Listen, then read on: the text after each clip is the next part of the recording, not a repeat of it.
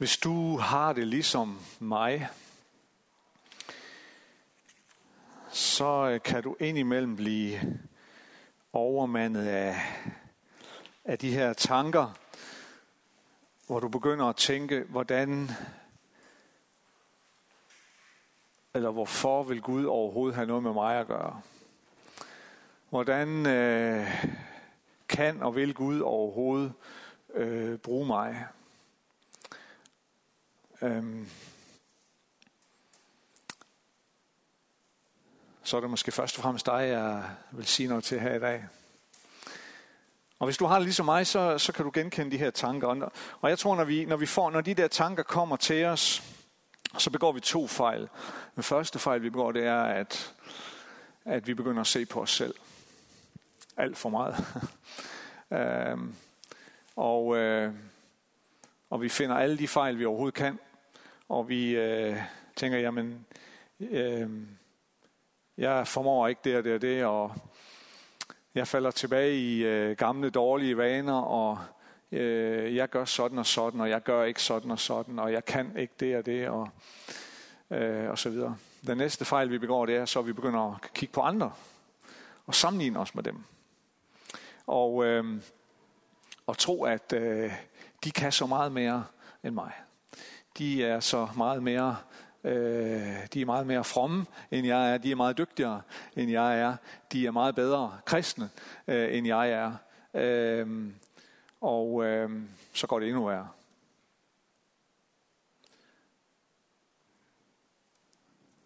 Og så når vi ikke til at komme hen og se på ham, som de virkelig drejer sig om. Ham, som er som vi lige sang om her. Ham, der er cornerstone, ham, der er hjørnestenen, ham, der er ligesom det her bygningsværk, hvor man sætter den, den, den vigtigste øh, og første hjørnesten ned i fundamentet, som resten af huset det øh, bygger på, som resten af huset er udmålt efter øh, og, og styret af Jesus Kristus. Øhm. Og vi kommer ikke længere til at se på os selv og andre, og lave dårlige sammenligninger. Og så misser vi rigtig meget af det, som, som jeg tror Gud har til os. Øhm.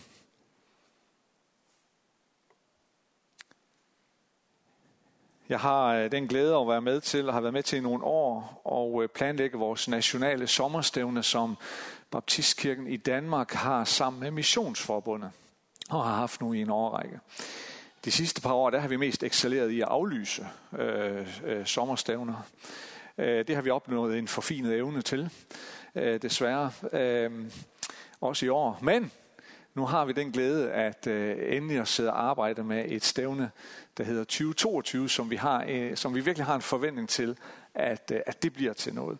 Og, øh, og det giver jo en helt anden energi at sidde og, øh, og planlægge stævner, som man tror på kan, øh, kan blive til noget.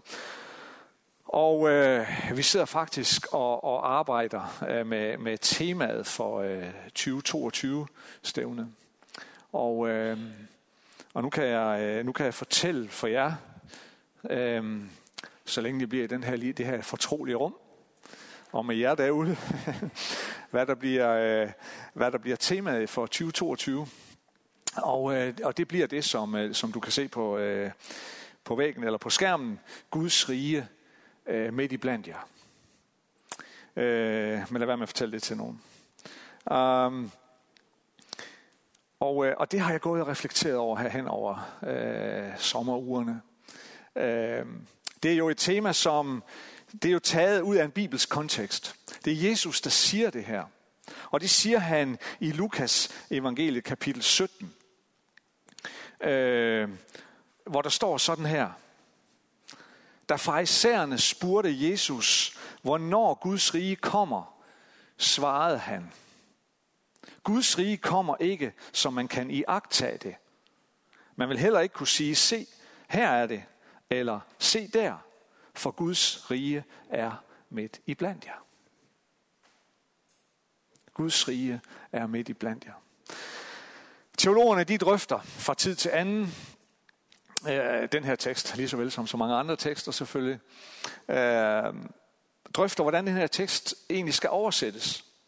Øh, skal der stå øh, siger Jesus, øh, og det er jo det her med at, at oversætte øh, fra, øh, fra det græske, øh, men, men øh, skal der stå det her, Guds rige øh, er midt i blandt jer, er det det Jesus siger? Eller siger han, Guds rige er midt imellem jer? Øh, eller siger han, Guds rige er i jer? Øh, det strides man lidt om. Øh, spørgsmålet er egentlig dybest set, hvordan, hvordan skal den her præposition, det her forholdsord, øh, egentlig oversættes? Og det bliver man nok ikke færdig med at diskutere. Men det er ikke så meget det, vi skal se på i dag. Det interessante i er, er, er blandt andet konteksten i den her tekst, synes jeg at det er interessant. Fordi det er jo en dialog, Jesus har med øh, farisæerne. Det er til farisæerne, Jesus han siger, Guds rige er midt i blandt jer. Farisæerne, det var jo dem, som Jesus ofte havnede i konfrontationer med. Den religiøse elite på Jesu tid som ofte var repræsenteret ved farisæerne, den her religiøse øh, øh, gruppering eller, eller parti. De var i opposition til Jesus, og de var i opposition til hans Guds forståelse, og til hans tolkning af, hvad Guds rige egentlig er og handler om. Og øh, farisæerne havde nok en oplevelse af, øh, at de at farisæerne var de sande og rette bærere af Guds rige. Det er os, der lever retfærdigt. Det er os, der lever helt og holdent efter lovens bogstav. Ja, endda ud over det. Mere end lovens bogstav. Vi er de sande og de rette bærere af Guds rige. Og mit gæt er, at at, at, at det måske også var det, der lå sådan i, i, i, i bunden eller i baggrunden af deres spørgsmål til Jesus. Hvornår kommer Guds rige? Det var måske et ønske om at blive klogere på, hvornår vil Jesus egentlig bekræfte os? Hvornår bekræfter Jesus os og vores position og vores stilling? Men så er det, at Jesus skuffer dem. Og forvirrer dem. Han skuffer dem ved at sige, at Guds rige kan man ikke se eller iagtage på den måde, som de går og tror. Vi ved jo ikke helt konkret, hvad det er, Jesus tænker på, når han, når han siger det her. Men lad mig prøve at komme med et yderst forsigtigt bud. Hvem var det, Jesus omgav sig med? Hvem var det, der flokkede som Jesus? Hvem var det, der fulgte efter ham? Hvem var hans disciple? Ja, de fleste af de mennesker, der fulgte efter Jesus, det var nok mennesker, som især fra isærne ikke regnede for noget som helst. De tilhørte ikke de øverste lag i samfundet. Jesu disciple, Jesu efterfølger og dem, der ønskede at være i nærheden af der, hvor Jesus var, var ikke først og fremmest eliten på nogen måde. Nok snarere tværtimod. Det var ikke dem, der havde gået på de fine Torah-skoler, Det var ikke dem, der havde siddet ved fødderne af de dygtige og fine rabbinere og modtaget undervisning fra dem. Tværtimod. Det var dem, som ikke rigtig blev regnet for noget. Det var nogle af de laveste i samfundet. De kunne ikke forvente at blive rabbiner eller noget andet fint. Det var dem, der måtte nøjes med at overtage deres fædres business som fisker eller småhåndværkere eller måske dem, som slet ikke havde noget arbejde. Det var i hvert fald dem, som var helt uden anseelse blandt den religiøse elite.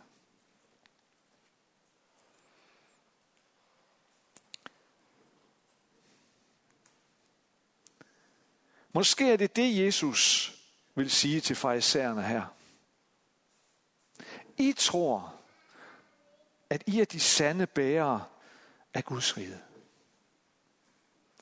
I tror, at I er de eneste og de mest værdige repræsentanter for det Guds rige, som kommer. Men prøv at høre her. I ser slet ikke, at det allerede er her. I ser slet ikke de mennesker, som følges med mig. I ser slet ikke til deres side. I ser slet ikke, at de mennesker i lige så høj grad, ja måske endda i endnu højere grad end jer, bærer Guds rige med sig. I ser slet ikke, at det er dem, der indtager Guds rige med storm og griber det og lader sig forvandle af det. I ser slet ikke, at det er de mennesker, der har kastet sig i armene på Guds nåde, på Guds kraft og Guds løfter. Og dermed bærer de Guds rige med sig. I er så optaget af jer selv. Jeres egen stolthed, jeres egen storhed, jeres egen pragt. I er så optaget af jeres egne fortolkninger, jeres egne fordomme. Så I ser slet ikke, at Gud giver riget til de små. I ser slet ikke, at Gud lader storheden komme gennem de små, gennem det, der er lille og ondseligt.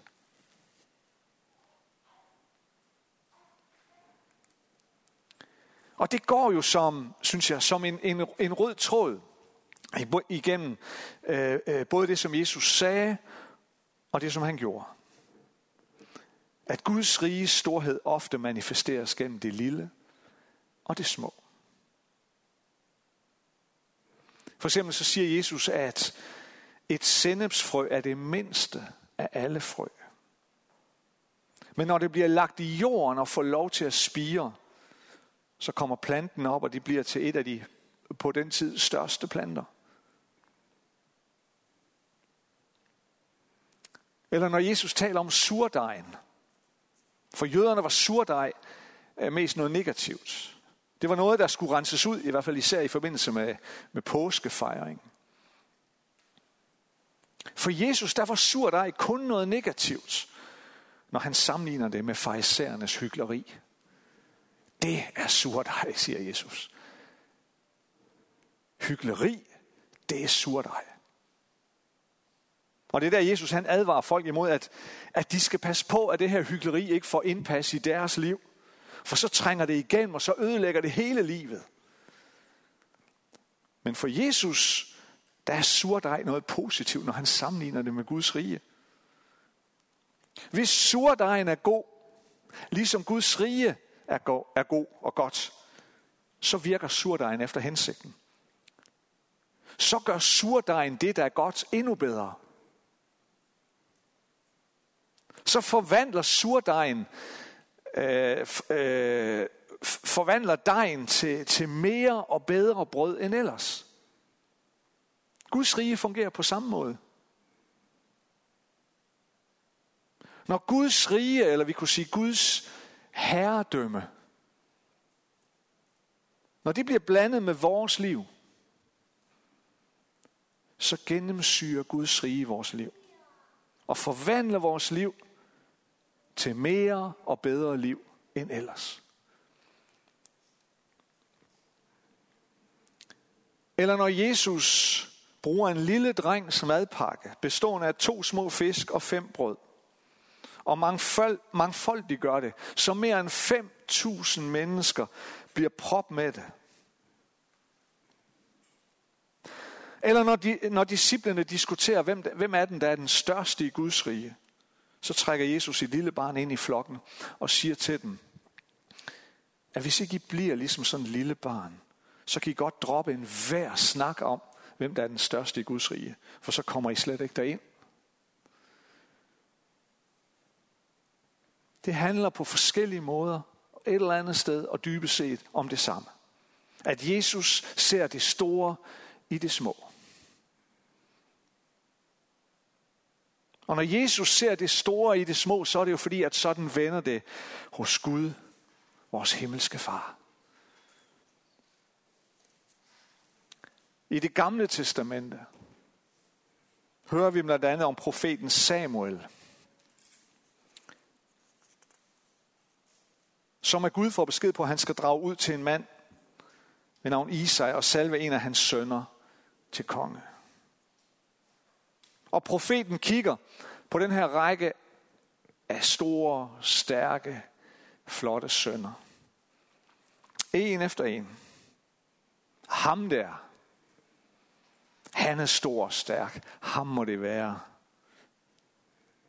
Det må være ham, Gud har udvalgt til at blive konge. Nej, siger Gud, det er ikke ham. Og så går, så går Samuel videre til næste. Han er, han, er, han er lige så stor og stærk. Så må det være ham. Nej, siger Gud igen. Lad nu være, siger Gud.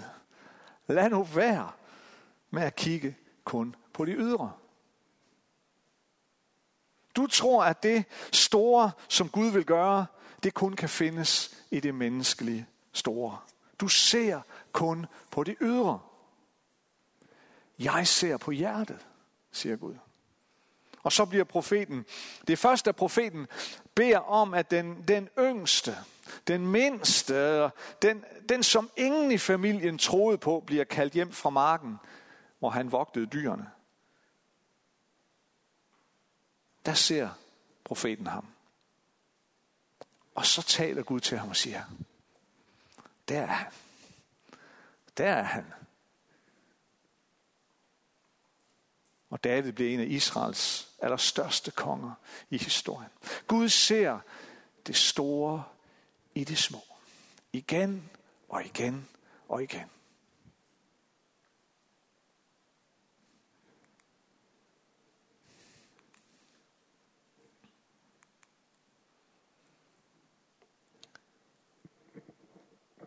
Hvorfor er det man sådan, at Gud ser det store i det små? Hvad er det, der gør, at det, som er lille, ondseligt og småt, kan blive det største? Det er der sikkert forskellige årsager til. Jeg prøver at nævne tre årsager, som jeg ser.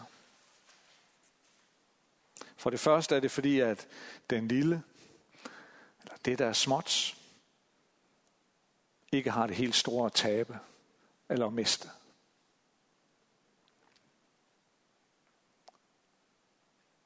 Dem, der flokkedes omkring Jesus, og som oplevede Guds nærvær og Guds indgriben i deres liv, og fik deres liv forvandlet af det. Det var alligevel dem, der blev set ned på af alle mulige andre. Det var dem, som, som samfundets elite ikke regnede for noget som helst, og ikke forærede noget som helst. Hvad havde de at miste? Dem, der blev de første disciple, senere de første apostle. En lille flok, en lille beskeden flok, men det var dem, der var blevet forkastet af alle mulige andre, men det var dem, der forvandlede verden. For de havde ikke så meget at miste.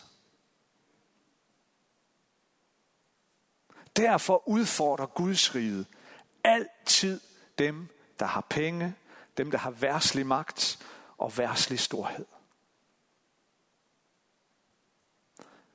For hvor, hvor, hvor villig er du til at miste det? Hvor meget holder du fast i det?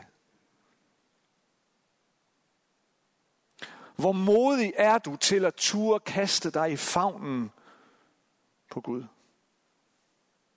Hvor meget betyder alt det fysiske, alt det materielle, alt det værslige for dig? Hvor risikovillig er du? Hvor bange er du for at miste det? For det andet, så tror jeg, at Gud ser det store i det små, fordi Gud har bestemt, at sådan skal det være. Gud har bestemt, at hans kraft udfolder sig i menneskelig svaghed, magtesløshed, menneskelig lidenhed. Det er, når jeg bliver lille, at Gud bliver stor i mig og igennem mig. Det er når du er svag, at Gud bliver stærk. Det er når du er magtesløs, at Guds magt udfolder sig i dig og igennem dig.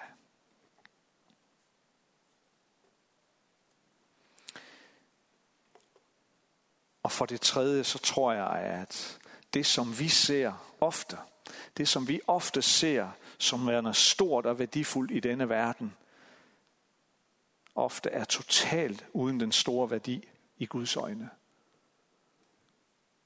Og fra et Guds rigs perspektiv. Det, som så let lokker vi menneskers øjne og hjerter, har ikke altid den store værdi i et langt større perspektiv.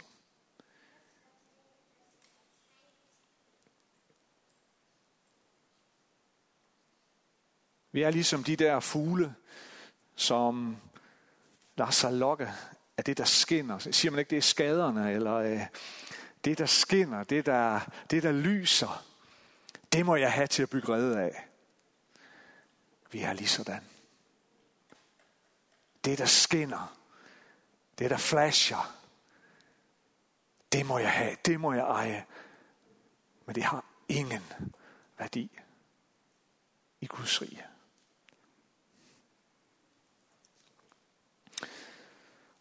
Og så her til sidst. Jeg kan ikke rigtig styre de her slides i dag. Der var den. At Gud ser det store i det små er en fantastisk trøst. Det er også en udfordring og et kald. Det er en trøst for den, som kan føle sig lille og uden værdi. For dig, som kan føle, at du ikke har noget at byde ind med. Eller du, som kan føle, at der ikke rigtig er nogen i denne verden, som kigger til din side. Eller du, som tænker, hvorfor er jeg her? så er det da en enorm trøst at vide, at sådan ser det bestemt ikke ud i Guds rige. For der er det store i det små. Der rummer det mindste potentialet til at blive noget af det største. For det er sådan Gud har ville det.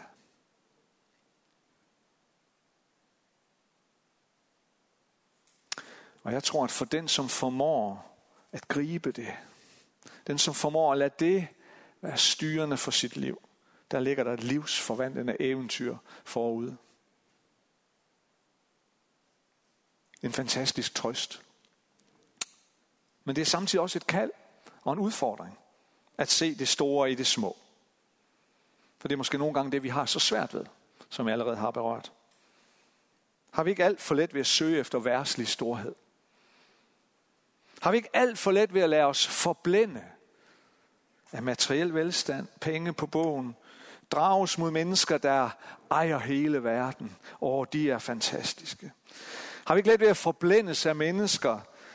Kender du ikke det her med, at der er mennesker, der kommer ind i et rum, og så ejer de hele rummet, og sådan har du det måske ikke. Og du tænker, åh, sådan vil jeg også være. Bare jeg var ligesom ham, Bare jeg havde det ligesom hende. Bare jeg havde lige så meget. Bare jeg var lige så rig. Bare jeg havde lige så meget styr på tingene. Bare jeg havde lige så meget af det eller det. Det er da en udfordring. Det er da en udfordring, når vi samtidig ved, at, at, at et langt stykke af vejen, så er det dybest set værdier, som, som ikke fylder så meget i Guds rige. Men alligevel drages vi imod det. Alligevel kalder det på os.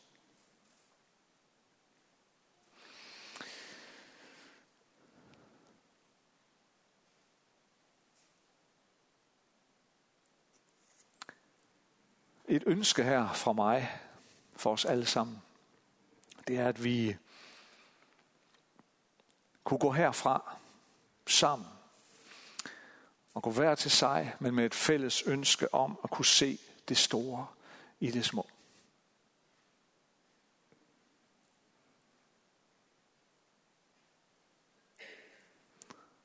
At kunne se skønheden i det, som denne verden dømmer ude. At kunne se lidt mere af, hvor meget af Guds rige du bærer med dig. Hvor lille du end kan føle dig. Hvor svag du end kan føle dig. Hvor skrøbelig du end kan føle dig. At du bærer uendelig meget af Guds rige med dig. At vi kunne gå herfra og se lidt mere af styrken i det, som denne verden forkaster. Fordi denne verden synes, at det er alt for skrøbeligt, alt for svagt, alt for ligegyldigt. Jeg tror, hvis, hvis og når vi kan begynde at se det, så er det fordi vores øjne er blevet åbne for noget, som vi hidtil har været blinde for. Og så kan der ske revolutioner i vores liv.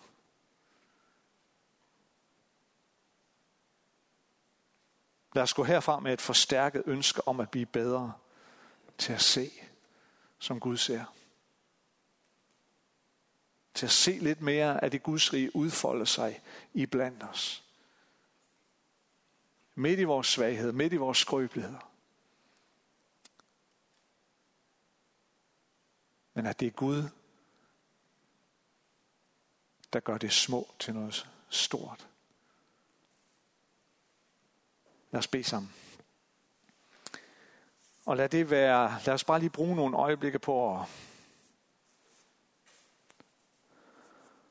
og, øh, og være stille og være ind for Gud. Øhm. Lad os bare sådan sidde helt stille og, og lad os bruge anledning til, at, at vi hver især lige øh, lader Gud tale til os.